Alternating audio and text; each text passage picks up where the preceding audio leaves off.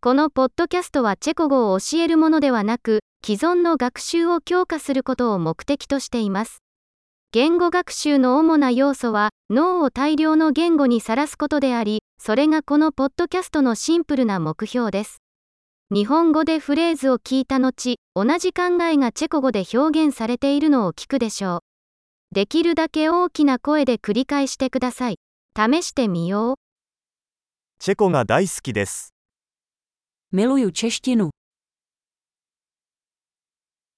素晴らしい。すでにお分かりかと思いますが、音声の生成には最新の音声合成テクノロジーを使用しています。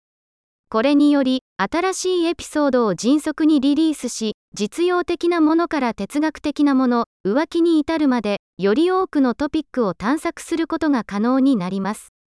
チェコ語以外の言語を学習している場合は、他のポッドキャストを見つけてください。名前はチェコ語学習アクセラレーターと同じですが、別の言語の名前がついています。楽しい言語学習を。